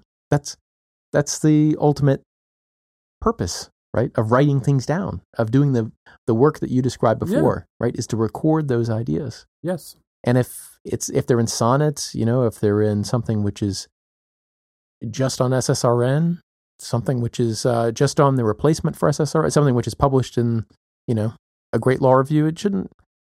Nah, I'm not going to put this part in. Okay. Do you think we should or shouldn't? I'll leave it up to you. You're the person who edits the show. Um, I, I'm comfortable with it staying in, but it's up to you. It's not that I'm uncomfortable. I just, I, again, feel like I had an idea and it just didn't work. Okay. Well, cut it off where you think you should cut it off, which is probably somewhere a few minutes in the rearview mirror. mirror but At least.